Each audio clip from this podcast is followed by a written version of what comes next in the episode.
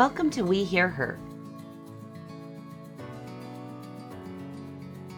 I'm Erin Trenbeth Murray, and I'm here today with another amazing woman who is sharing her story and insights into life lessons learned.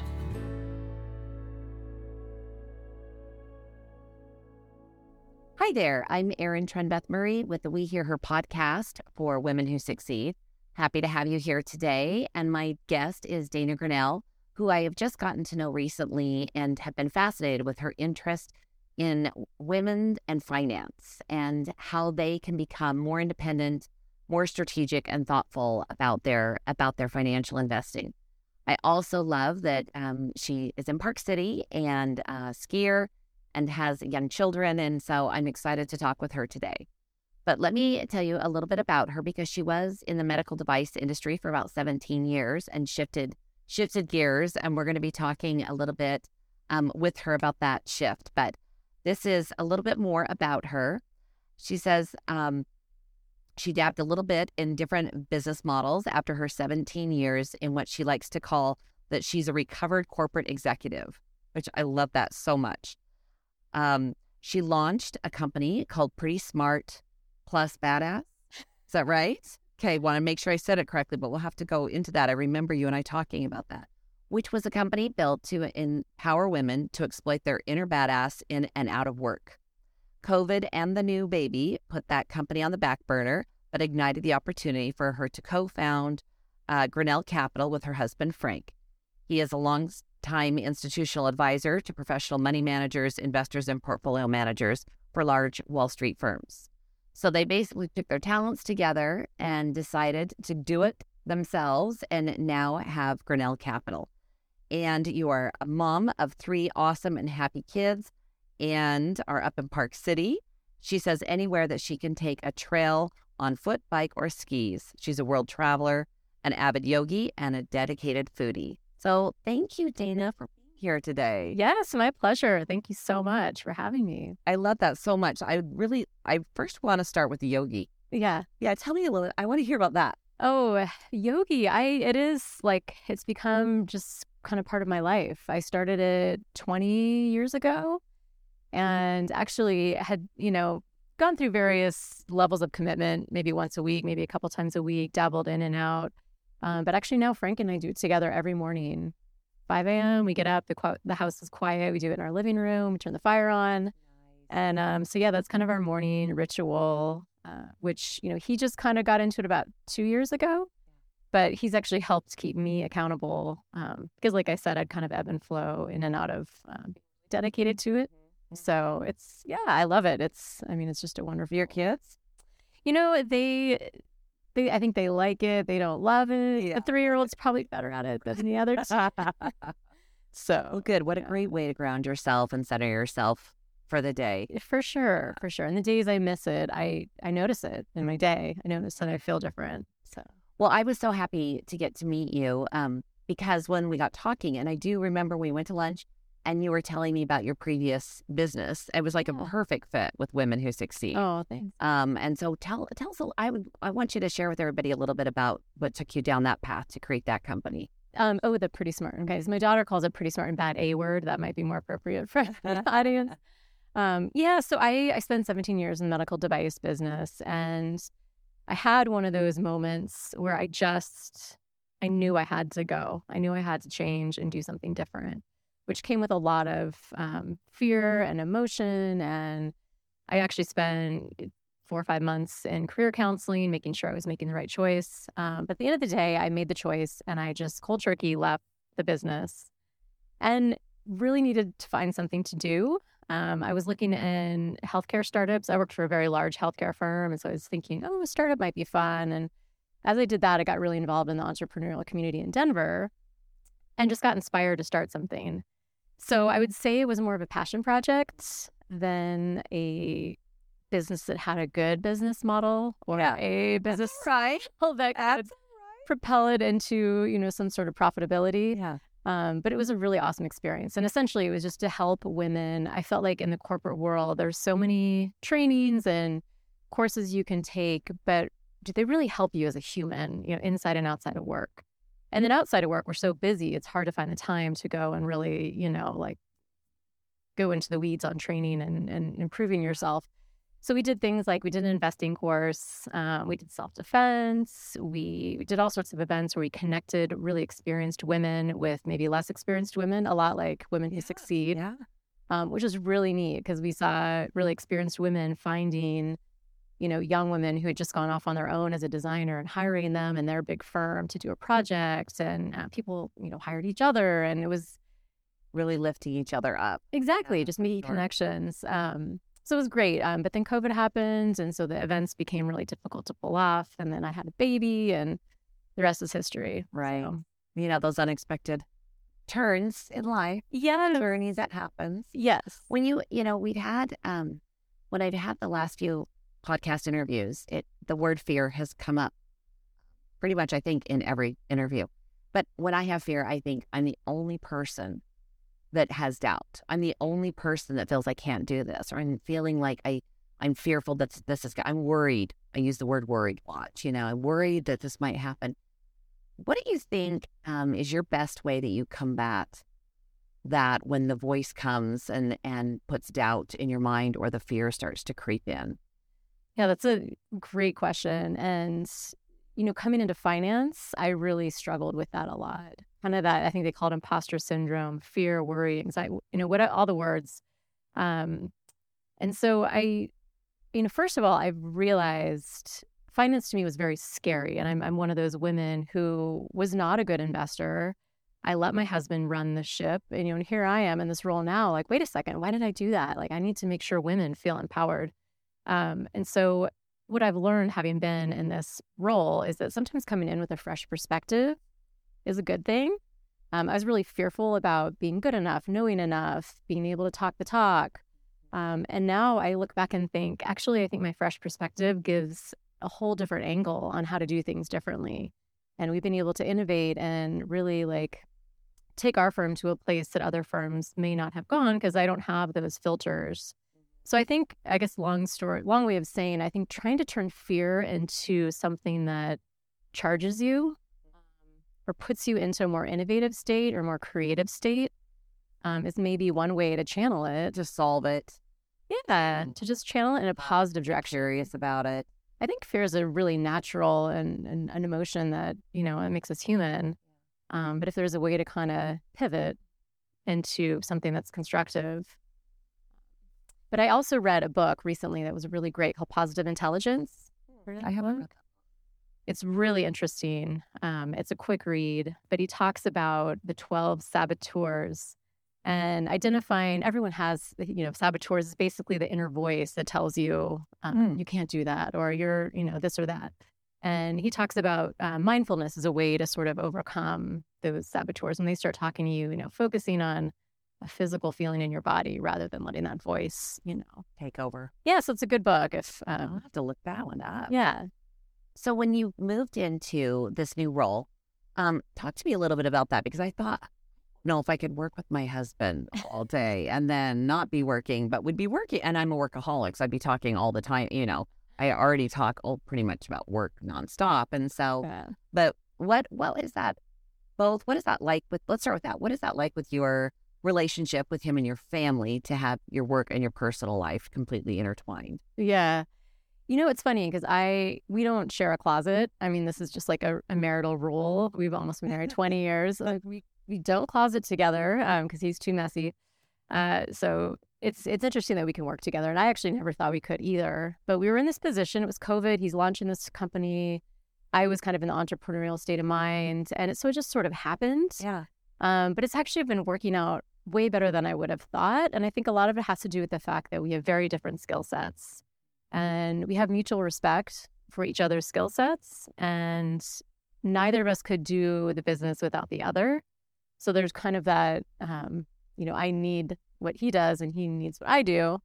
Um, so that's A perfect marriage. it's it works well in business. It is tricky to try to separate business and in fact we just had a conversation recently. We really try to keep business during business hours and when we're sitting around the table with our kids. Yeah. I mean it's tempting to go and try to talk about, "Oh, I just had an idea," or "Oh, Yes.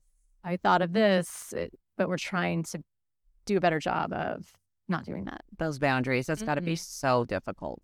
Yeah, that's, difficult. I think that's the hardest part, honestly. Well, tell me um, more about your specific role in the company. Yeah, so he he's been a long time Wall Street investor. yeah. So he he runs all the investments, and that's kind of his you know his passion, and that's what he's best at. He's also the chief compliance officer. Thank goodness, because I really don't want anything to do with compliance. no offense to you compliance people out there. Um, so my role is really kind of the strategy and the operation side of the business. Um, one of the things I'm really excited about, we've decided to go into a full service wealth management um, service. Up to this point, we've been more of an asset manager for professional financial planners. We're now going to do it ourselves with the, um, we're really interested in making it more approachable and bringing more women, young couples, people who have had a bad experience in the industry. So I've kind of been the brainchild behind it, just coming up with a strategy and thinking about how can we do this differently and kind of to my first comment about trying to channel fear into creativity and innovation, it's really come out of that. You know, kind of finally took my barriers down and said, all right, I'm in this, you know, and I want to do a good job. How can we do something that maybe the industry hasn't done before? Um, so that's so my role is kind of right now really the strategy side of it. Um, and then ultimately, as we launch this wealth management platform, it'll be the client interface and really kind of making sure the experience is, you know, exceptional. Yeah. They feel well taken care of. Well, I, and lately, and and probably back to your first, you said your cause or your what you said. I not maybe what word wasn't cause. You said it was different than a business, wasn't? Uh, but your passion um, for women and finance, you've alluded to a few times today. Tell me more about some of the specific things that you're hoping or wanting to do um, in your role in your company um, to help women be more independent, educated, thoughtful. How does that look for you? Yeah, no, that's I I get so fired up and it which shows me I actually really do like finance. You know, I thought going into this industry, oh, I don't know if I can do this. Um, but it really gets me excited because I feel like there's so much I've personally felt so empowered just knowing more about my money and knowing more about investing. And I just really want to help women see that. Um, but I've gone to a number of conferences and I sit in the room and think, no wonder women don't want to do this. Like, this is really intimidating. It's very old school feeling. It just doesn't feel approachable. It doesn't feel empowering. Yeah. Um, so I'm trying to flip that coin. And what we're planning to do is take more of a life focused approach on wealth management. So, really helping clients think about a life vision to the point where we'd even produce a vision board for them. And then translating that into what we're calling the money plan, things like debt reduction, savings, budgeting, all those more tactical financial um, aspects. And then once we get that, you know, and we'd have coaches along the way to help clients one on one figure out that aspect, then we would create short and long term accounts um, that are actively invested. So the client has a real picture of what they're going for. And if it's camping every summer, you know, 20 bucks for a campsite, or if it's the trip to, you know, trip of a lifetime around the world, let's make sure that we're heading in that direction with finances and the finances align with their values and their life plan. Do you So- find that I've heard, and and my friends that I've talked with, many of them are um, embarrassed to come forward and say, you know, I really don't know what's going on with my finances that Mhm. much to the level that my husband does. Right. He's doing our investing, and um, what what trend or what what do you think would be a first step for a woman who's thinking, you know what, I really should be more engaged. I got to step forward on this. Yeah, I mean, the first thing is just know you're not alone. I mean, I was there. I I did well in my medical device career and my husband ran our finances. I had no idea. So don't feel alone and know that like it- it's never too late to start now, really. Um so I think the first step is really understanding what accounts you do have. If they're old 401ks, if they're IRAs, if they're if it's a savings account, whatever your accounts are, kind of get a grasp on where they all are and yours and your husband's you know if, as a household where are those accounts? Um, i think the next step like we're actually planning to roll out a platform that'll have really user friendly education um, so our plan is my husband will speak to the technical side of whatever topic we're talking about and then i will break it down into layman's terms. So if we're talking like what's a mutual fund he'll tell us what a mutual fund is and i'll tell you well it's basically like a big pizza and there's lots of toppings on it and your slice of that pizza is you know your share of that mutual fund. So we're going to try to make it really user friendly and there's a lot of platforms that do that right now. So you can certainly come to ours but there's a lot of really great ones and there are actually some really great ones geared specifically to women.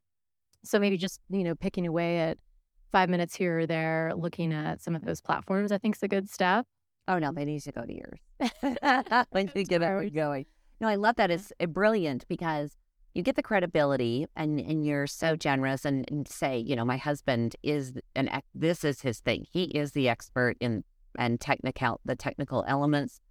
And then you've got this perfect yin and yang of how um, you take that credibility from his expertise and then you make it user friendly and you make it approachable and you make it doable and reasonable.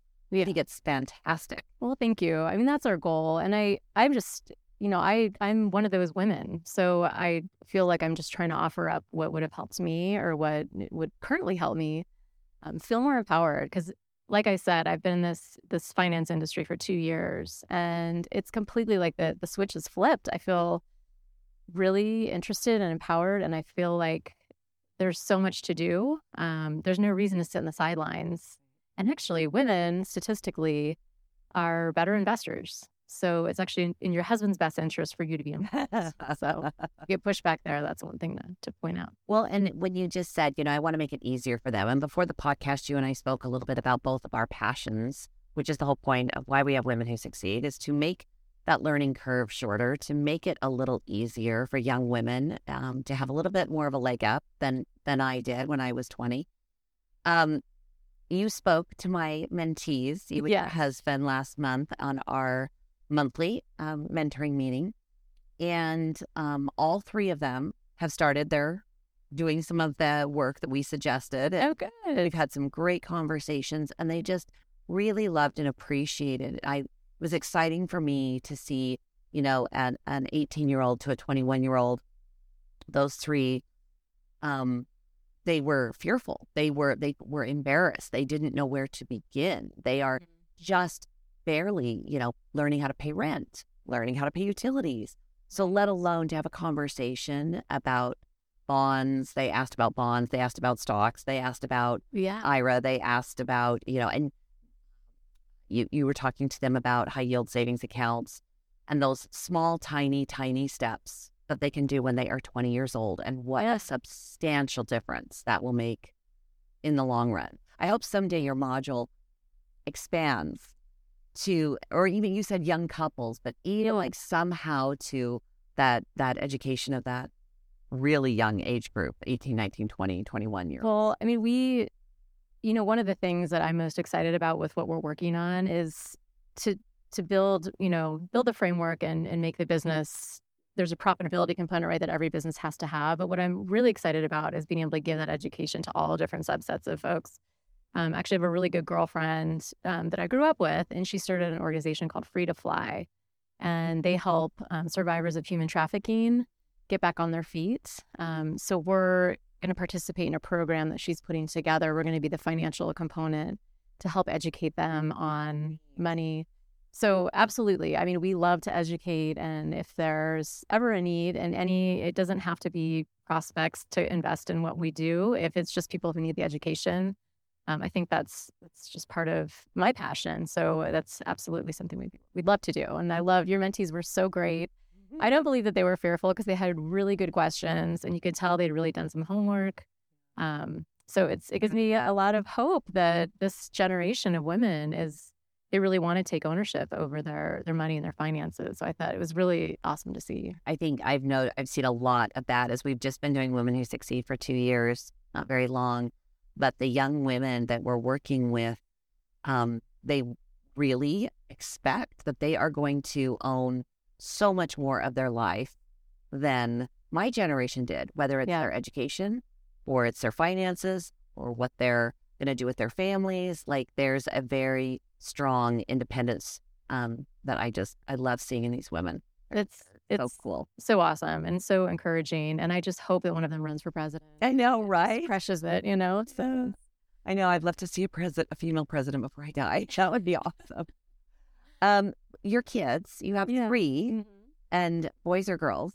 So I have two boys and a girl. Yeah. So when they look to their mom as they get a little older, your three year old gets a little older and such, what are you hoping are the characteristics that they see in you as a as a mom, as a female, as a wife? What do you hope they're what when they're, you know, sitting on a podcast at age 40 and they say, "You know what my mom was like?" Yeah. And they say this. What do you hope they they say?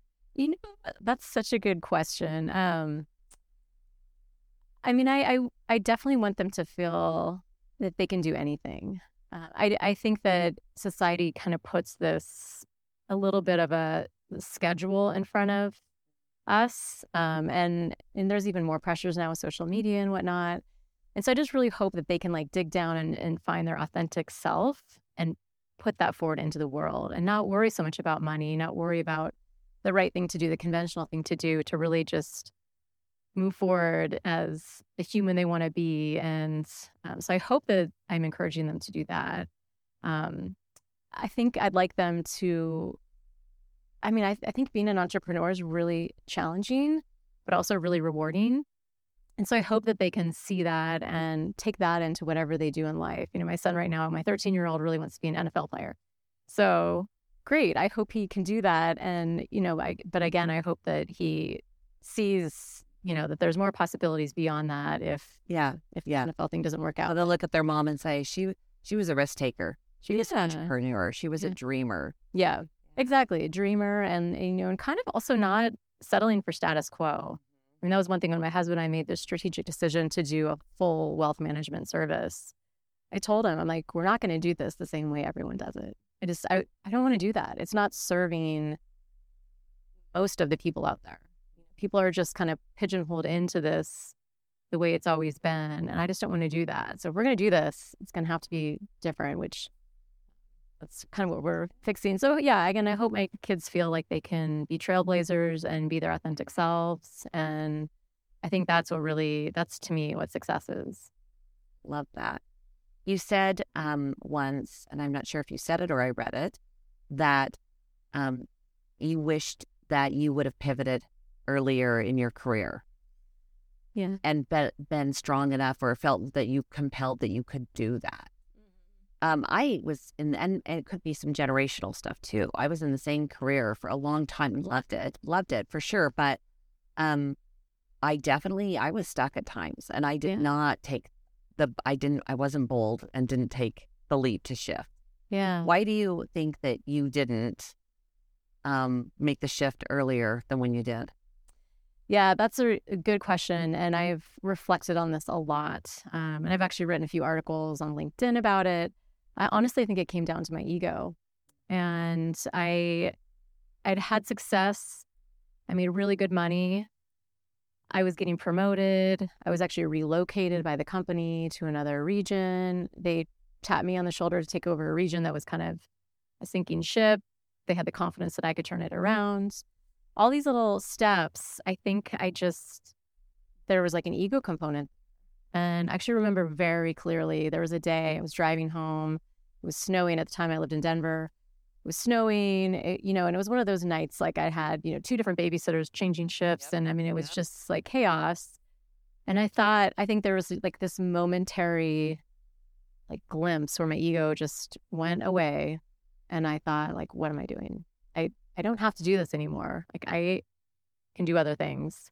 And so the paycheck went away. They came and picked up the company car. You know, my 401k, we rolled that into, you know, IRAs, which we now invest. All those benefits. And I worked for a company that was really generous with benefits. It all went away. The title, it all went away. And um, yeah, I mean, I, at the moment, I was so panicked and fearful and all the things like questioning if I could do this, if I could be successful in any other business. And I wish I would have done it sooner, you know? So Do you think your identity got wrapped up in that title and that role? for sure, especially when I left as a, as a CEO, I was like, who am I now? yeah, I'm not sure who I am. I'm not sure what my identity is. to- definitely. And so many professional friends and uh, 100%. I mean, I think that was one of the hardest, I think that was one of the biggest considerations in leaving is, is all that now, you know, and I, when I left, I sort of thought, I'll either go work for a startup or I'm leaving healthcare altogether. So that was another thing I like kind of a parameter I put up for myself through, you know, career counseling. I kind of figured that out. But yeah, you know, it's um I, I think it was a really good exercise though, because now I see my identity probably truly it's my identity is more authentic to who I am as a person. And there's so many things I learned along the way, and I wouldn't exchange those experiences for anything because um, that's definitely contributed to what I'm doing now. Um, but I, I learned that you have transferable skills. You know, I was in this one line, you know, one division, one, you know, I worked in medical devices in spine, in sales, and sales leadership. And I just didn't know if there was anything I could do outside of that. And what I've proven to myself is those skills transfer to any industry, to any type of company, into any role including you know starting your own company. So I think it's a good exercise to really like try to detach your identity from your job and also to just like see if your ego is in the way at all. Is it the paycheck? Is it the title? Is it the trajectory? Is that what's keeping you there? Or do you really love it and you really think that this is who you are? Wow. Wow. Wow. I love your advice so much. So much. Well, I cannot thank you enough for being here oh, today. Sure, of course. There were so many golden nuggets there and so many things I want to reflect on myself. And I'm sure the women and the young women that, that watch this podcast will feel the same way. So yeah. thank you for giving of your time. I, My pleasure. It's, your company has, of course, you need to have a bottom line, and but you also definitely clearly have this more altruistic, um, empowering element to it, which is really evident. And thank you. I wish you the very best. Thank you so much. Yeah. Well, I'm such an honor to be here. I love being part of Women Who Succeed. It's certainly uh, been a great fit. Just good. So thank you so much. Pleasure. Well, thank you for joining us today for the We Hear Her podcast and Women Who Succeed. And we will see you next time. Thank you for taking the time to hear her. Join our efforts and learn more about women who succeed at womenwhosucceed.org.